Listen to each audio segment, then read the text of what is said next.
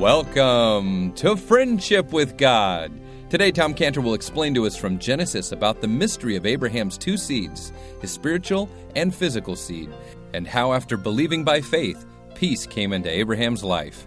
This message is available for free download at friendshipwithgod.org or on iTunes. We are a listener supported radio program.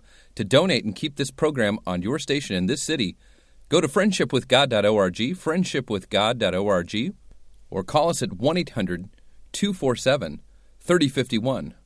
1 800 247 3051. Now, here's Tom Cantor with today's teaching from the book of Genesis. See, there was all this parallel here, this is going on. So, Abraham in verse 13, see your seed? It's like the dust of the earth. It's a physical seed. Look across the land, see the dust. That's your physical seed. See your seed? Like the dust of the land associated with the land. That seed is your physical Jewish people. They're the dust of the earth. They are your physical descendants, the Jewish people. Genesis 15 Abraham, you have another seed, another seed. Your seed now, look up toward heaven, see that seed. That seed's like the stars in the sky. That's a spiritual seed for you. Your seed is a spiritual seed like stars. They are believing like you are. See, the dust of the earth, they look like you do. They're your physical descendants. They're the dust of the earth. Your spiritual seed is toward heaven as the ones who are also oriented as you are toward heaven. They're your spiritual seed. What does God say about dust in Genesis 3:19? Thou return unto the ground, for out of it wast thou taken, for dust thou art, and unto dust shalt thou return. That speaks of mortality. Dust speaks of mortality. Abraham, if your physical seed, your Jewish people, trust that they will get to heaven just because they were born Jewish, just because they're your physical seed, they are wrong because they are the dust of the earth. And Abraham, your physical seed, is like the dust of the earth. And to only be the physical seed of Abraham and not the stars, the other seed, the spiritual seed of Abraham, is to hear the words, For dust thou art and unto dust shalt thou return. And they're like the dust, they'll die and they won't go to heaven unless they become the second seed along with others and cast into hell. But Abraham, Genesis 15, your other seed, your spiritual seed, they're like the stars of the sky. And what does the Bible say about the stars? in Daniel 12, 2 and 3. And many of them that sleep in the dust of the earth shall awake, some to everlasting life, and some to shame and everlasting contempt. And they that be wise shall shine as the brightness in the firmament, and they that turn many to righteousness as the stars of forever and ever, as the stars forever and ever. Those that are wise, those that have come to the Lord Jesus Christ and had seek to bring others to the Lord Jesus Christ. They that be wise, they turn many to righteousness. They're the stars of heaven, the stars forever and ever. So the stars in the Bible speak of living forever and ever, or in other words, eternal life. That's what the stars speak of. And Abraham, if any person, Jew or Gentile, follows you in believing God, then they'll go to heaven because they'll be just like the stars forever and ever. But if any person who a person who is part of the Abraham's physical seed, the dust of the earth, a Jewish person, or a person is not part of Abraham's physical seed, but he believes like Abraham does, they become a part of Abraham's spiritual seeds, one of the stars. And they, they hear the words, the stars that live forever and ever, and they hear the words of Proverbs 4:18. But the path of the just is as the shining light that shineth more and more unto the perfect day in Matthew 13 43, where the Lord Jesus Christ, then shall the righteous shine forth as the sun in the kingdom of their Father. So, Genesis 13, Abraham's physical seed as the dust of the earth, the Jewish people. Genesis 15, Abraham's other seed as the stars of the sky, made up of Jewish and Gentile people living forever and ever. That's the mystery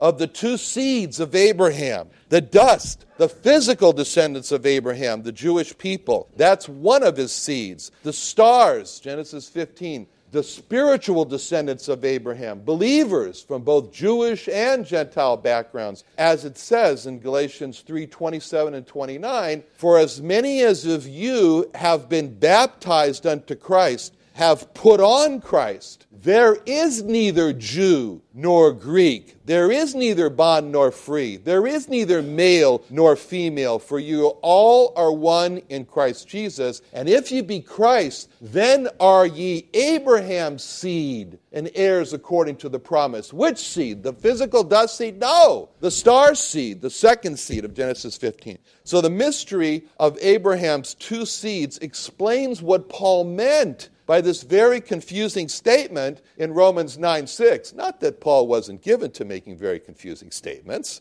but he did here when he said, For they are not all Israel which are of Israel. Boy, if that doesn't sound like double talk. For they are not all Israel which are of Israel. But you put together now the mystery of the two seeds of Abraham, comes crystal clear because it's they are not all Abraham's second seed, his spiritual seed, like the stars with eternal life, which are from Abraham's first seed, physical seed, like the dust, who, if they remain in that state, will die in their sins. So the mystery of Abraham's two seeds explains what the Lord meant when speaking to the Jewish people who were his enemies at that time when he acknowledged in John 8:37, "I know that ye are Abraham's seed, first seed, like the dust of the earth." And yet, to the same people, when they claimed that they were children of Abraham, in other words, when they claimed to be the spiritual seed, in other words, like the stars of Genesis 15, he said, No, in John 8, 39 through 40. And they answered and said unto him, Abraham is our father. Jesus saith unto them, If you were Abraham's children, you would do the works of Abraham. But now you seek to kill me, a man that hath told you the truth, which I have heard of God. This did not Abraham.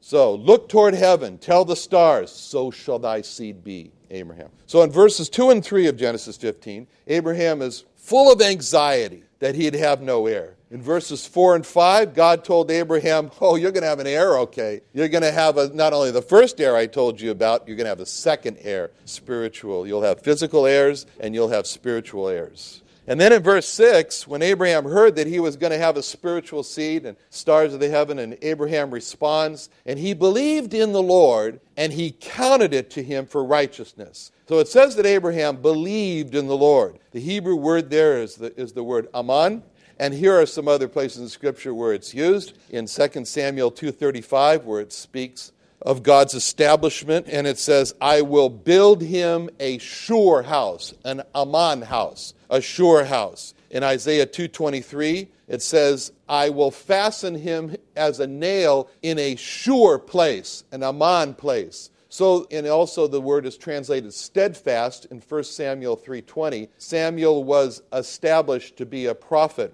Sorry, it's translated as established. Samuel was established to be a prophet of the Lord, Aman of the Lord. Thy throne shall be established, Aman, forever. So the word Aman has this meaning of being established or being steady or being sure of being. And so, in other words, what it means here when it says that he believed in the Lord, it means that Abraham stayed himself. He steadied himself. He established himself on the Lord. So, what we've seen in verse 5 is that God makes a promise to Abraham that he'd have a second spiritual seed. And before that, in verse 4, God had promised Abraham that he had. He would have a, a first, a physical seed that would come forth out of his own bowels, Sarah's. And Abraham believed God for both of the seeds, but about the promise of the first physical seed, it says in Romans 4:17, you might want to turn to this. Romans 4:17 through 22. We're going to camp out a little bit on that verse. It says, again, this promise comes to Abraham that he's going to have a physical seed, and then God, it says here, as it is written, I've made thee a father of many nations.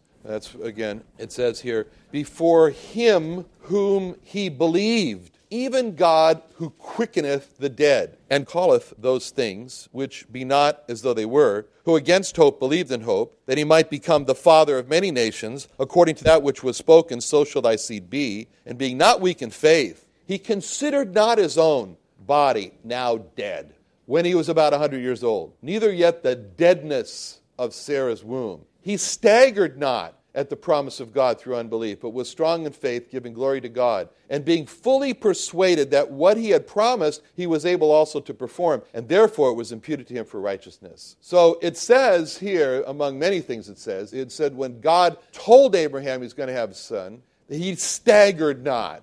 And so to not stagger, in other words, to not lose his balance, to not go into vertigo, to not go, to not uh, fall over, we can picture Abraham just steadying himself. We can just picture him, so to speak, as if he put his hand on God's shoulder and said, "No, let me, let me just steady myself here a little bit."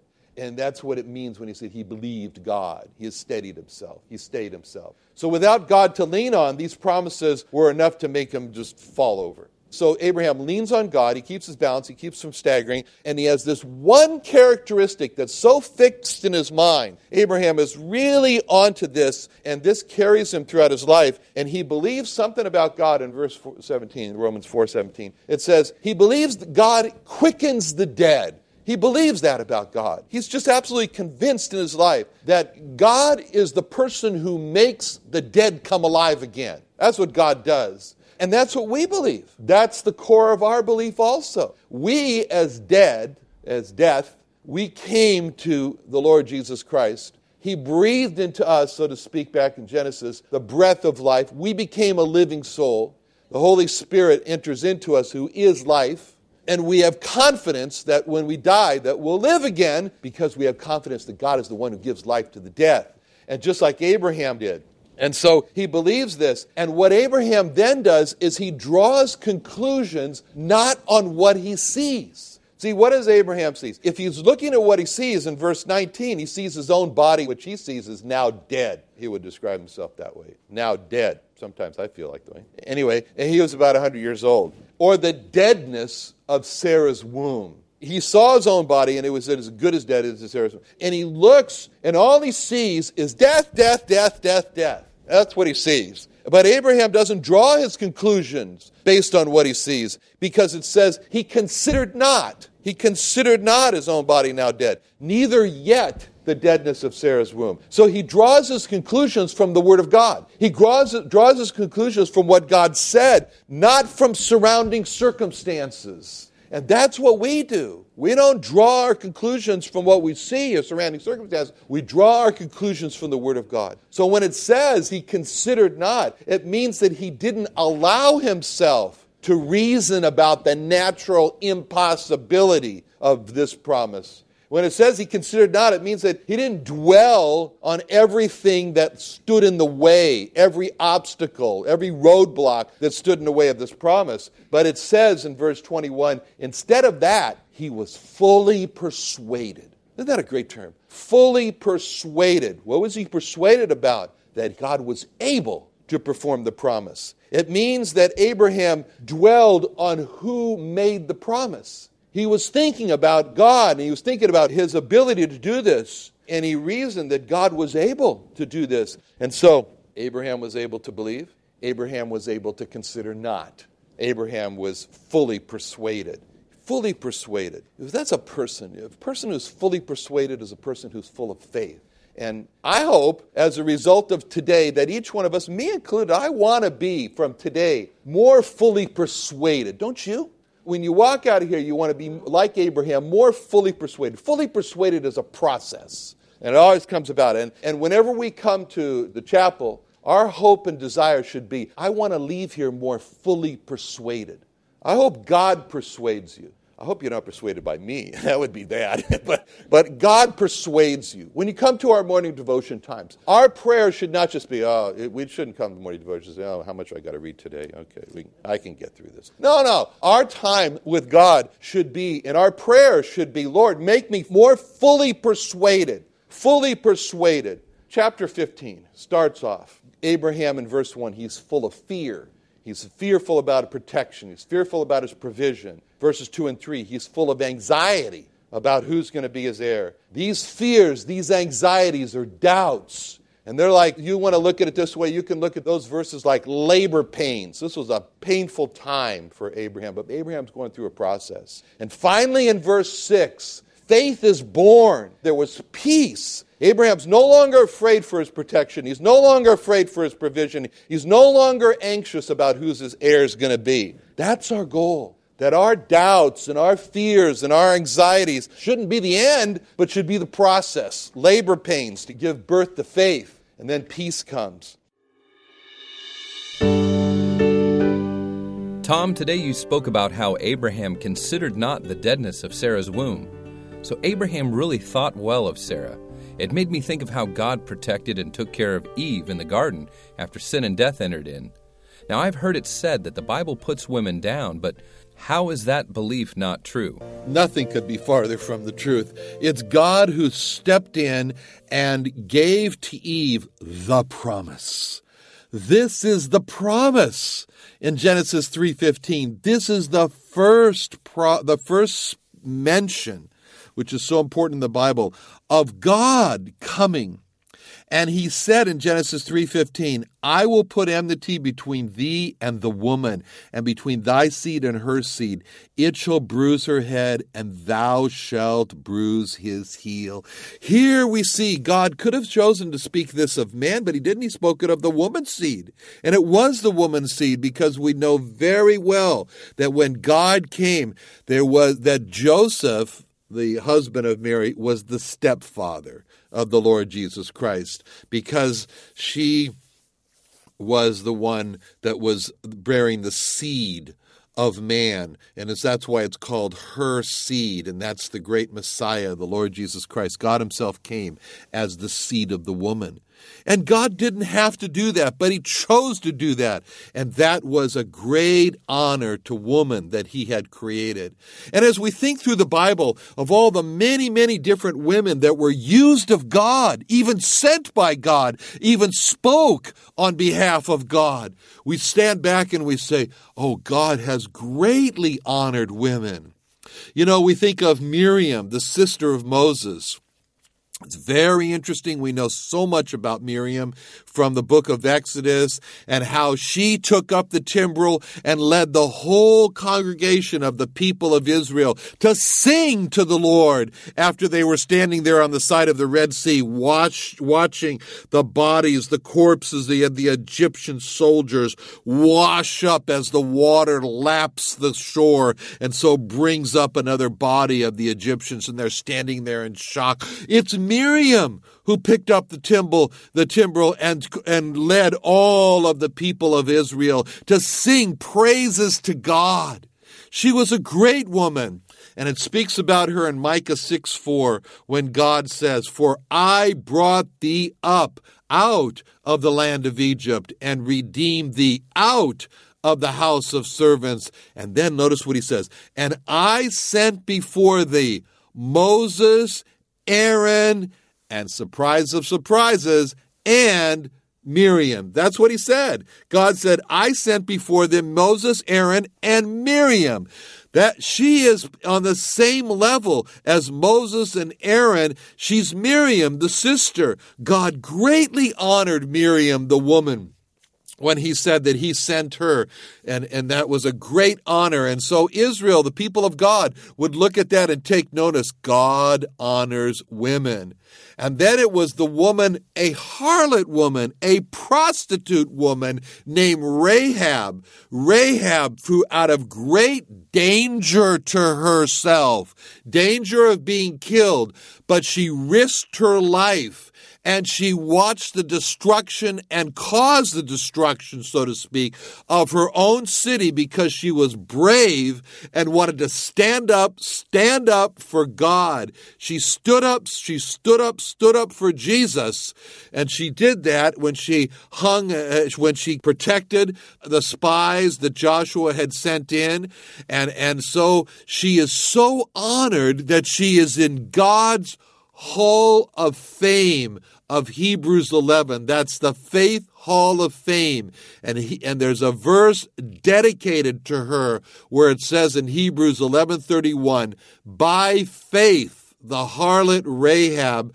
perished not with them that believed not when she had received the spies with peace." That was a great honor that God had bestowed upon this woman, and she was in the lineage of the Lord Jesus Christ. She was used of God to carry on that seed that eventually, through Mary, would be the seed of the woman that would bring forth the Savior of the world, the Lord Jesus Christ. That was Rahab. Rahab the woman, Rahab the harlot. And then we think of Deborah. Oh, Deborah, what a brave woman she was. So mighty a woman she was. It says in Judges 4 4, it says, And Deborah, a prophetess, the wife of Lapidoth, she judged Israel at that time. Israel went to Deborah, the prophetess that God raised up, and she guided the people of God. She was greatly used. She was not afraid to go out with and to defeat Sisera. And isn't it interesting that when Sisera was running for his life, that she turned he turned in to the tent of a woman, Jael, and who in great danger to her soul, said, Don't worry. She covered him. She fed him with milk. And then when he slept on her lap, on her knees, rather, slept on her knees, she took a tense nail and a hammer and she drove that through the temples of Sisera and pinned his head to the ground. Such bravery on the part of a woman, Jael. Jael. And then we read of Ruth, Ruth, Ruth, whose words we repeat at many, many marriages, and we realize what a woman she was to guide us within our, eh, with her words in our own dedication, not only to husband and wife, wife to husband, but also in what we say to the Lord Jesus Christ, as she said it to her, her mother-in-law, and she said, in, in Ruth 116, entreat me not to leave thee, or return from following after thee. For whither thou goest, I will go, and where thou lodgest, I will lodge. Thy people shall be my people, and thy God my God. Spoken by a Moabitess w- woman, Ruth.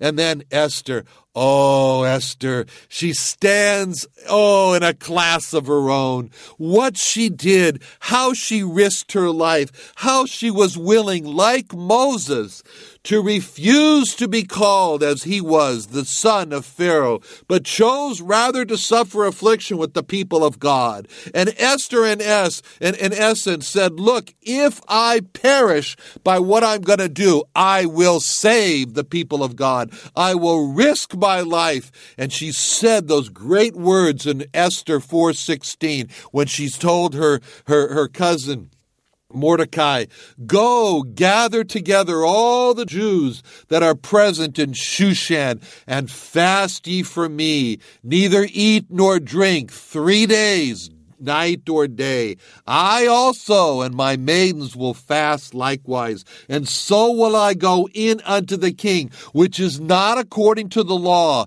And if I perish, I perish. And she did and she trusted God and she was all alone in the in the palace and she went which was not according to the law into the court into the courtyard there the the before the king. And she knew that to be to appear within the courtyard without being called she would be put to death unless the king held out his royal scepter, which he did to her. What a woman she is. Single handed, this woman saved all the Jews from being destroyed in the last month of the year, in the month of Adar, both all of the Jews would have been destroyed, young and old, women and children, all of them, except for the bravery of this woman who did not have to do it. She did not have to do it. She's like the Lord Jesus Christ. He was in the safety of the palace of heaven, like Esther was in the safety of the palace of Shushan. And the Lord Jesus Christ not only risked his life, he gave his life for us that we should be saved. And this woman, Esther, risked it all, her life, and she knew she was risking it because she said, If I perish, I perish. And she did it. And we have a holiday today, Purim, to celebrate the bravest, the bravery of this woman. And Mary, Miriam, what can we say? Except what the angel said to her in Luke 128. The angel came in unto her and said, Hail, thou art highly favored. The Lord is with thee. Blessed art thou among women. And when we read the Magnificat in Luke 2, we see what a humble spirit she was. How she was one of those who trusted that God would help Israel, and how he did as he brought from her God in the flesh, who came and tabernacled among us in the flesh through Mary. And what could we say more? We could talk about Sarah and Rebecca and Hannah, but as it says in Hebrews, the time would not suffice us. But when you put all these together, we can just come to the one conclusion, and that is it this God highly honors women, and so should we.